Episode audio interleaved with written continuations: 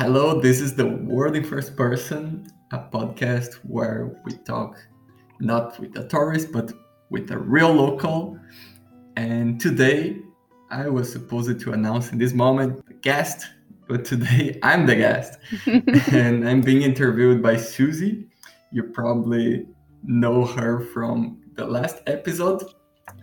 Hello, Susie. I'm just doing the intro, so now it's up to you. Okay, so I thought I'd start the same way that you started with me, which is to say, where are you from exactly in Brazil? Okay, I was born in Curitiba, which is a city in the southern part of Brazil. It's the capital of a state. It's a city big enough to have a FIFA World Cup stadium. and I live nowadays in Florianopolis, and I live there since 2002. So it's been a while, and it's the capital of another state a little bit more to the south. It's an island with 42 mm. beaches, and perhaps the only region in Brazil where it's cold in the winter, which, by the way, is now. In Florianop- Florianopolis? Am I saying that correct? Yes, the name comes because of a former Brazilian president called Floriano. So it's Floriano Polis from city. Oh, so did he name it after himself? No, they named it after him, but he was a known democratic person. He was a military man. But well, I'm receiving WhatsApp memes and funny things regarding how cold it is right now over there. But how cold does it actually get in Brazil? So, like, it's not Berlin cold, I'm assuming. No, it's zero to five degrees in the coldest days, Mm. once or twice coming below zero, but on average between 10 and 15. So in some parts, this is summer. Yeah, it's a bit like Australia. And so, how hot does it get in the summer? So in the summer, it's that beach mood. It's not too hot in my region. Like Okay. 30 degrees and a little bit up, a little bit down from that. Mm-hmm. There are some regions in the country where there's 35, 40 sometimes. because Brazil is actually really large. It's so like as in just also the, the mass it spans because it basically goes most of the South American continent, doesn't it? On the eastern coast, is that right? Yes, it's giant. And there are different regions with different cultures. And I was wondering before recording that whether I try to talk about everything at last a bit or if I would focus in my region. I think that it would be good to give also some references about the other regions. Hmm. How, so how many regions are there? There are five. There's my region, the, the south, with three states right on the tip of Brazil, on the southern tip. And Brazil, it's roughly like a South America shaped country inside South America. So yeah, actually, there is yeah. this there's the southeast with the most populous, the most active economies in the country, like São Paulo, Rio de Janeiro, they are in the southeast. There's the northeast, right in the north, towards the Atlantic, with nine states, and they have a very proper, a very peculiar culture. I really like the people from the Northeast and their culture. They have a different accent as well. I recognized somebody in the subway in Berlin one of those days speaking in that accent, and it was really nice. There's also the North, where the biggest portion of the Amazon rainforest is located. Mhm. There are some states there, and a large amount of those states is forest, simply. They are developing in some way, and th- there's a lot of cattle breeding and and crops. And there is the center west. Mhm. It's in the center, but towards the west Okay. and it's it's the fifth region where there is the federal district. Mm-hmm. An interesting fact about Brazil is that the capital was built from scratch. In the 60s, it was inaugurated. It was built like in the heart of the country, in a region where there was nothing before they, they built that. And some say it was something done to put power far from the traditional elites and from pressure on the population. Mm. But it's a really nice city. If you have the opportunity to visit there someday, Brasilia is a nice city. Yeah, and I think that's interesting because I feel like some people might think that Rio is the capital of Brazil. Until 1960, I will edit that if I say the year wrong. but it was Rio de Janeiro, and it was Rio de Janeiro since the beginning of the country, let's say. Mm. Brazil got independent in the 90th century, and it was Rio de Janeiro until 1960. Okay, so is that why Rio's kind of the, the most well known internationally, or do you, why do you think that is? The biggest city is São Paulo, but Rio de Janeiro, there is carnival, there's these cultural traits, the beautiful beaches, some very famous spots for tourism. hmm And I guess that the fact that it remained as capital for so much time turned it most well known. And the, the institutions developed there during this period. Probably embassies and all of the government bodies were Mm. centered there. It's really nice. Although there's violence, there's a, a lot of reports of bad things happening there but Mm. uh, it's a really nice city. I, I went there a couple of times. My sister lives in Rio de Janeiro state, not in the Mm. city itself. The first time I went there was in 2017, so it was not in my early childhood. Yeah, I think I was in Rio in 2017. I went to Carnival that year. Whoa, Yeah. this was unexpected. yeah, it's it's a very cool city. You said a couple of things I wanted to ask you about. The first is, well, we might go back to government, but now that we're on the topic, can you give listeners a little bit more of an insight into what Carnival is? Because I think most of us just think that it's a party, but there's like when I was there, at least there seemed to be there was a lot more to it than I had kind of thought before I went. Yes, Brazil is a very Catholic country. hmm and other branches of Christianism are growing in the country right now, but in its origins, the church was intertwined with the political structures. And there is the Easter time, and there are those 40 days before Easter, and Carnival is right before those 40 days start. Right. So before you're about to give up things, you have this big party. Yes, where people frequently go crazy and surpass the threshold.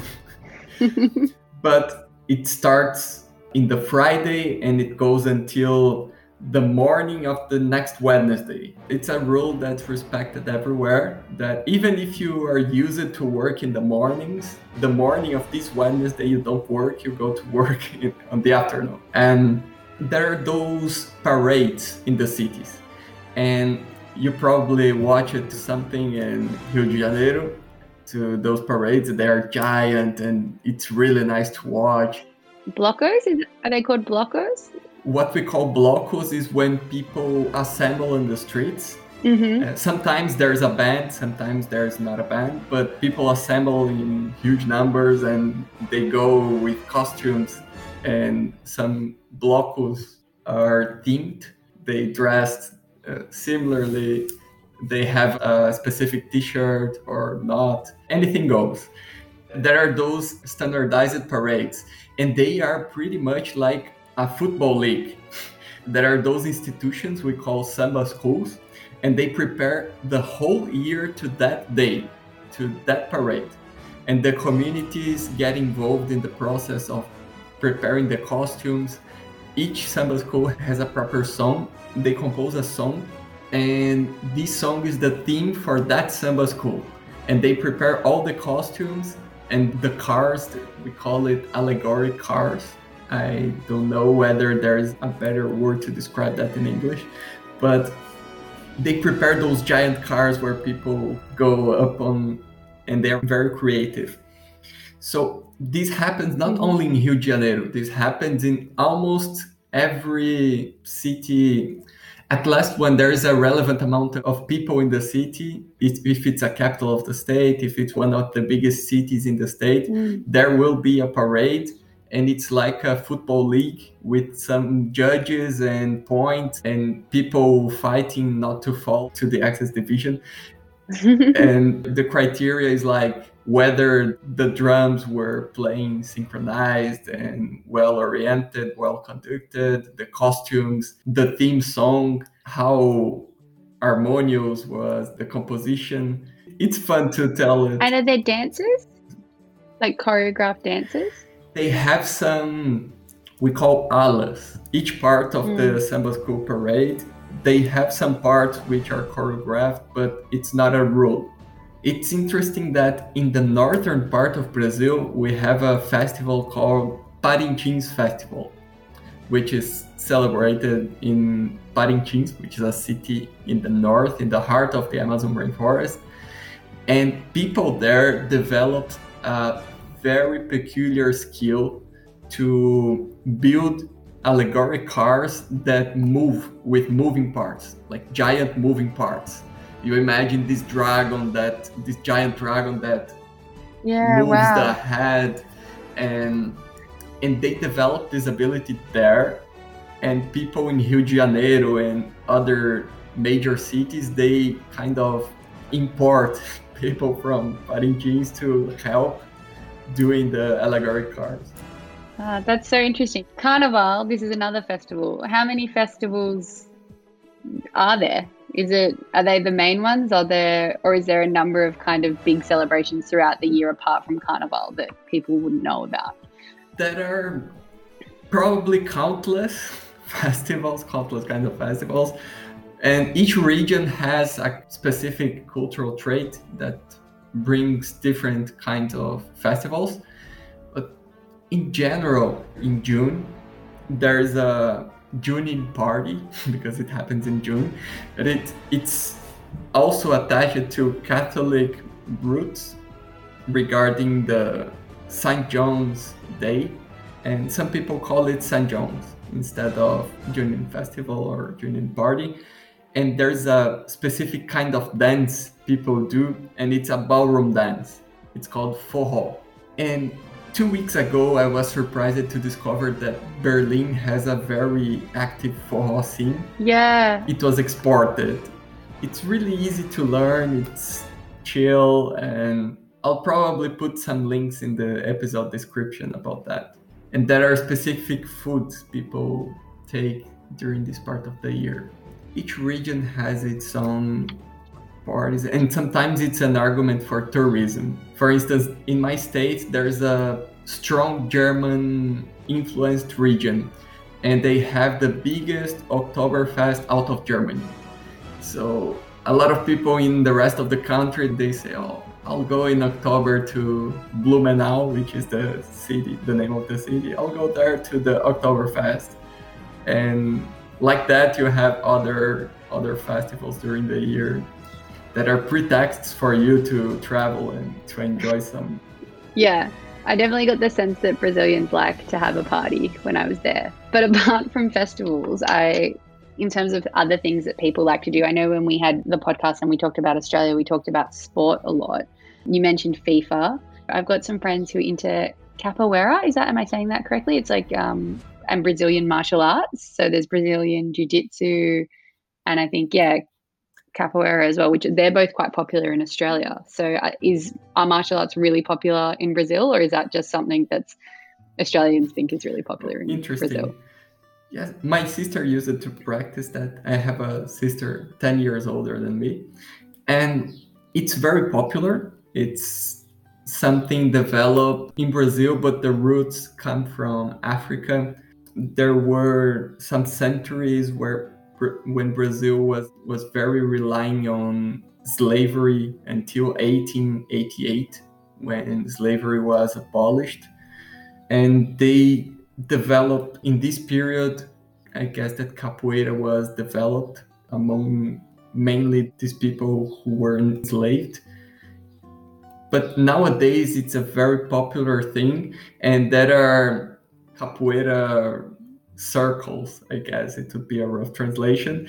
It's more frequent perhaps in the Northeast, but even in my city, which is in the South, if you walk through the city center in a Sunday, for instance, you will find perhaps one of those circles happening where people go to the to some square to some part in the street and they start to play capoeira they don't regard that as a competition and i i think it's not a competitive martial art. People have more this sense of community and there is not this sense of putting somebody down like knocking somebody out. Yeah I, my friends who have done it I seem to like that's what it seems to be like i think when they speak about it. It doesn't feel about fighting necessarily. Is there dancing involved as well? Because again i thought that there was some people that they learn. When you're playing capoeira there are some typical instruments. The most famous one is called mm-hmm. berimbau. It's an instrument consisting of only one string and you play this string with a wood stick. There's a kind of technique for it to be played properly. And during the time when you're playing capoeira, people are singing all the time, and there are capoeira songs that you sing in those circles. And you go with the rhythm. So you know the moves of the martial art, and it looks like a dance in a sense because people are singing and it's spontaneous. So you go there, you stay for a couple of seconds in the middle of the circle, and then naturally other people come and it's nice to watch. Okay, it sounds awesome. It sounds really interesting. And so you also mentioned, I think, just in that last piece that that Brazil was dependent on the slave trade for a long period of time. I certainly noticed when I was there, it seemed very ethnically and culturally diverse when you were walking around and we met lots of people who seemed to I think I would struggle to say what a typical Brazilian person looked like when I was there just because I felt like we met everyone from Brazil looked was spanned just you know completely different ethnic backgrounds and cultural backgrounds. Would you feel like that's a particular to Rio, or is that kind of how it is across Brazil? Probably across Brazil, it's very plural, and we had a lot of periods when immigrants came. For instance, there was a period when a lot of people came from Italy and they established themselves all over the country, but mainly in the south. And my father, for instance, provided me some Italian roots. There were the Germans, there's some Polish cities or Ukrainian cities, or like they have those roots, but they don't speak the language in most of the cases. There was a period with strong Japanese immigration, for instance. And one exception probably is a German region in my state where people in some cities, a lot of people still speak German. But the thing is, during some decades, Brazil had a very nationalist government that enforced the Portuguese language as the standard language in the streets, and other languages in some places were even forbidden to be spoken in the streets. And people spoke those languages secretly, and they did that with, with religion as well during some periods. I may say that to the north, according to statistics that were passed to me during the middle school, perhaps 70% of the people would be black or they are descendants from black people and it's everything mixed there are many indigenous communities as well many descendants from those communities and we have some terms to to designate for instance when it's a mixture between some indigenous person and uh, white one, I guess it's called caboclo. And when it's a white with black person, we call it cafuzo. An indigenous with black, I guess it's called mameluco. But it's something we learn at school and it's an oversimplification of how mixed is the ethnical context in Brazil. And when you said that there was that period of time where the government was quite nationalistic, and it's that sense that no matter where you come from, you're Portuguese, and so you kind of give up maybe a little bit of your cultural heritage.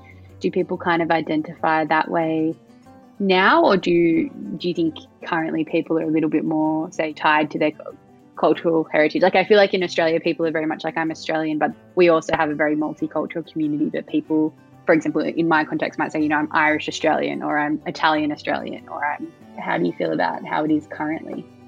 People, if you ask them, they'll say they are Brazilian. And if you mm-hmm. push a little, then they'll tell you about the origins. But they I feel that people are generally proud of their origins. There is a huge debate regarding racial issues. There is this term historical debt with people that were enslaved and nowadays their descendants structurally suffer some prejudice structurally in the system if you if you walk through a an elite college classroom, you'll see a reduced number of black people, and this is visible. And there were some policies to counter that. The main one, we call it quota. It's a quota policy that places in public universities are reserved to people with indigenous or black descendancy it's the effects are being visible like more people attending university. And of course it didn't solve the problem but i hope that the trend is, is of improvement although there's still a lot of racism not so explicit anymore but sometimes you feel it underlying the social relations. That's really interesting and I, I think something maybe we talked about in similar contexts when we talked about Australia a little bit as well. I'm also kind of interested, I guess you mentioned disadvantage. Is do you feel like class is an issue in Brazil in terms of like socioeconomically? I mean, obviously, I guess one term we heard when we were there, you know, favelas or like people living. I mean, and maybe this is again, I'm sure, an oversimplification that there's some people who live in poverty in Brazil, and then there's people that are, you know, there, is there quite a gap between like people people's living standards in Brazil? Yes, there's a lot of inequality in some states more than others. And you see that frequently there are those favelas, those communities. These people use it to live in the cities and they were being pushed more and more. That idea of gentrification when the mm-hmm. wealth starts to come into your place and you're not being able to keep your place anymore.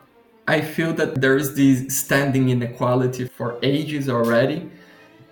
And when there's some crisis, like now in the pandemic context, the poor people are hit the hardest. They lose their jobs more easily since they are not frequently so highly educated in terms of formal education. They have difficulty to find new jobs and they're easily replaced. Perhaps the way out is through studying or through entrepreneurship but most of the people they don't have the background or the willpower to do that.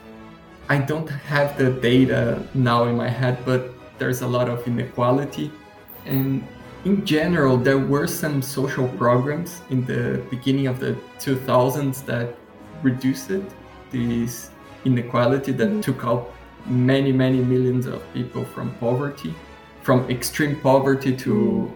some level where they have at last dignity and they can pursue a way. I don't know how we'll come out of this crisis. It's interesting. I know in um, Colombia, in Medellin, they talked a little bit about um, when we were there, we did a tour and it was really fascinating about, I guess, communities that at least in some ways, shared some, it felt like some similarities to the favelas that we saw in Rio. And about, they talked about some of the difficulty being of just also accessing things like healthcare and education and jobs from like physical mobility perspectives when you're located in some of these communities. And a lot of what they had focused on, which might be interesting for people listening to this podcast from like a policy perspective was just kind of infrastructure and the ability of infrastructure to improve standards of living, things like escalators and also a cable car. A cable car, that's it. that's the word for it. I wish I could say I only knew the Spanish word, but I couldn't even tell you that at the moment. But yeah, it was really interesting. I guess you just said as well, crisis at the moment, how, from what I, the little I know, it seems that Brazil has been hit quite hard by the pandemic. Is that still the case? Are they going through a wave? Are they having, are you guys having a little bit of a, you know, remission period in between? I feel that according to the data that comes of deaths and etc. It has a plateau, but it's a bad one. Mm-hmm. Okay. A lot of deaths per day. But I believe that the COVID itself, the death rate from COVID is very, very, very reduced. I guess that people are more victim of the lack of infrastructure and of side effects from the pandemic. A lot of people get mm. anxious, depressed, and people start to feel lonely, etc. I feel also that there is a lack of synchronization between the national government and the federal government and the states. Different policy mm. lines being followed, and these, at the end of the day, made health actions to be far, far, far less efficient than they could be. I mm-hmm. still feel that most of the damage comes from the lack of infrastructure and from the side effects of the pandemic, not from the disease itself. Is healthcare the responsibility of the federal government or is it responsibility of the state government? It's a kind of shared responsibility. There's a, a new universal system. So everybody, if you're inside the Brazilian territory, even if you're not Brazilian, you have access to healthcare and you're supposed to have access to that for free. Of course, it works better when the health services are not being overwhelmed. And even before the pandemic, there were lots of problems of lines, of people waiting to receive healthcare in a lot of specialties. But as a rule, it's universal. But rich people or people with money enough for that, already in the middle low class, they pay for a private health insurance or a health plan, as we call it there, so they can access better quality services. And before you mentioned there's been historically some nationalist government, some universal healthcare. Not everyone would think is more of a socialist, I guess, idea or social, at least a social welfare state kind of model. Does Brazil have a currently and also kind of traditionally, I guess, a leaning one way or the other in terms of being is it its political system, or has it really gone through kind of transition periods where it's politically to the left and then politically to the right, for example? I would say that historically there was this monarchy period until 80, 1889, mm-hmm. and then most of the time it, there were the elites governing the country and saying the direction to the country. We stayed for a couple of decades in what we call the coffee with milk policy. When Sao Paulo and Minas Gerais, both states, uh, Sao Paulo was famous for the coffee production and Minas Gerais for the milk production. So they were going back and forth in the government, pointing out who would be the president until 1930 when there was this guy Getúlio Vargas. He started as a democratic president, but afterwards he became a dictator, like an autocrat government. And since this period, there is a kind of orientation towards the right, but it's a very peculiar right, like perhaps a center right, aside from those mm-hmm. autocratic moments of a apparent extreme right. And then when we come to the 1960 60 something 61 2 right after right, right in that, that period of brasilia being built there was a kind of leftist threat. People were mm. fearing communism and there was this military coup. Most of the people today agree that it was a coup. It was not a revolution towards God, family, and property rights. It was a coup from the military, yeah. and they stayed they stayed in power for 30 years until the redemocratization. So after the redemocratization in 1988, there were elections, and in general, I feel that Brazilian people have a conservative mindset, but some leftist policies, as those ones I mentioned of quotas in the university, of giving away some money for the poorest people to buy food, mm-hmm. would not be implemented perhaps in a right wing government. Mm-hmm. Even though we're conservative, those policies they worked. And nowadays, with Bolsonaro is regarded as, I would say, as the right. There are few things more to the right than Bolsonaro. Yeah, it's really interesting, and I think it's just particularly when you have a country that's kind of had such um, changes over time, where but where people how people identify, I think, is always not as clear as it seems when if you're from the left or for the right. I think it can be interesting. I was going to ask you in my session, you said if you were a tourist coming to Australia, what would you recommend people do? If you're a tourist coming to Brazil, what would you recommend people do? I'm feeling the hardship of my own question now. mm-hmm. Yeah, it's it's tricky. Let's follow through the coast.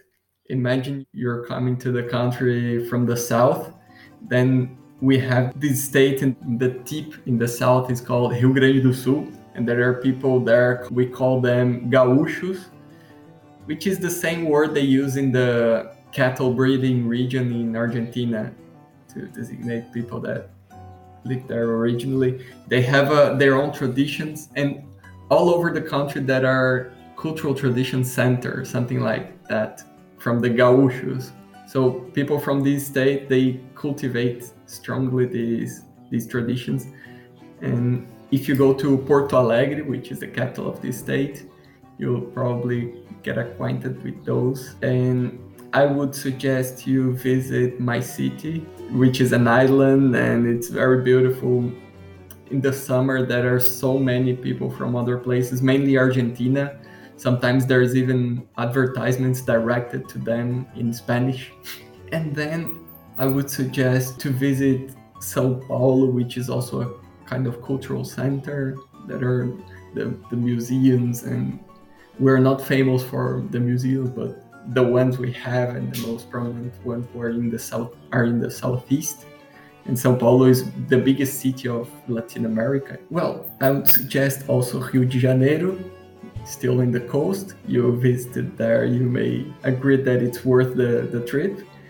I hope nothing bad happens, but there's a bad reputation that you'll be robbed if you go there. Of course, it's more risky than other parts of the world, but if you're careful, you will get along well.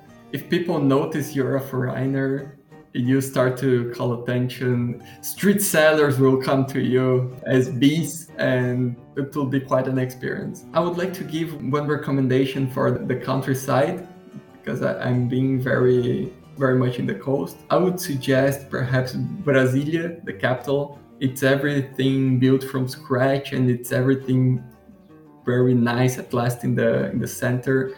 The city is projected with the the part project has a form of, of an airplane. Originally it was a bird, but people say today it's an airplane and it's a well planned city, totally worth the visit. I would have more to say, but it's good enough. I plan to live my life in Brazil, to be there for most of my my years and to work in government positions probably in the long term.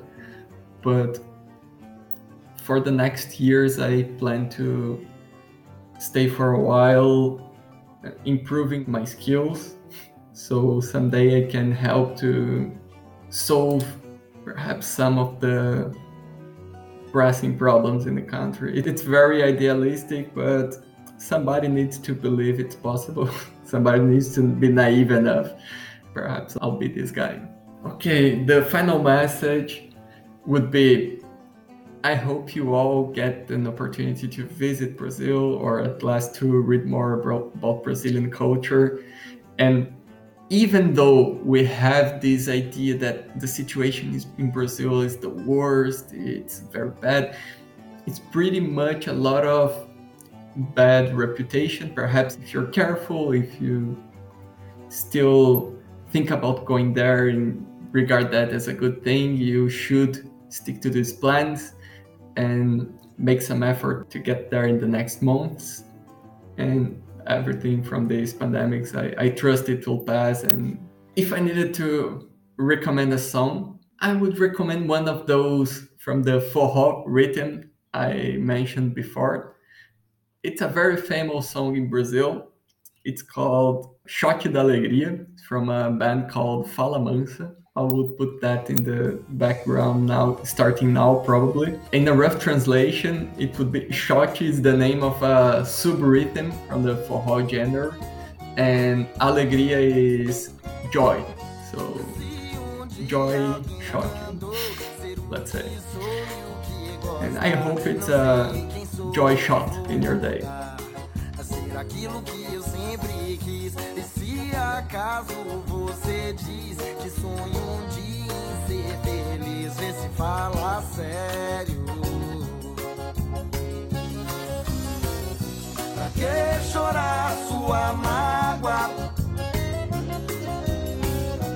Se afogando em agonia.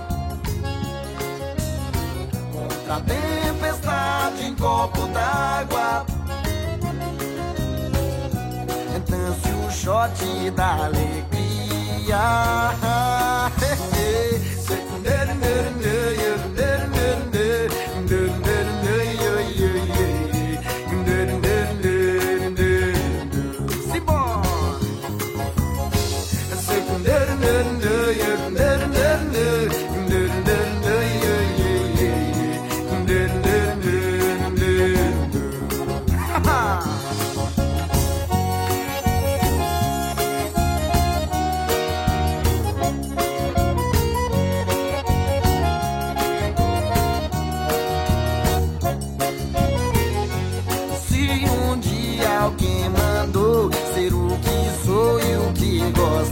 Não sei quem sou e vou mudar. Ser aquilo que eu sempre quis. E se acaso você diz que sonha um dia em ser feliz, vê se fala sério. Pra que chorar sua mágoa?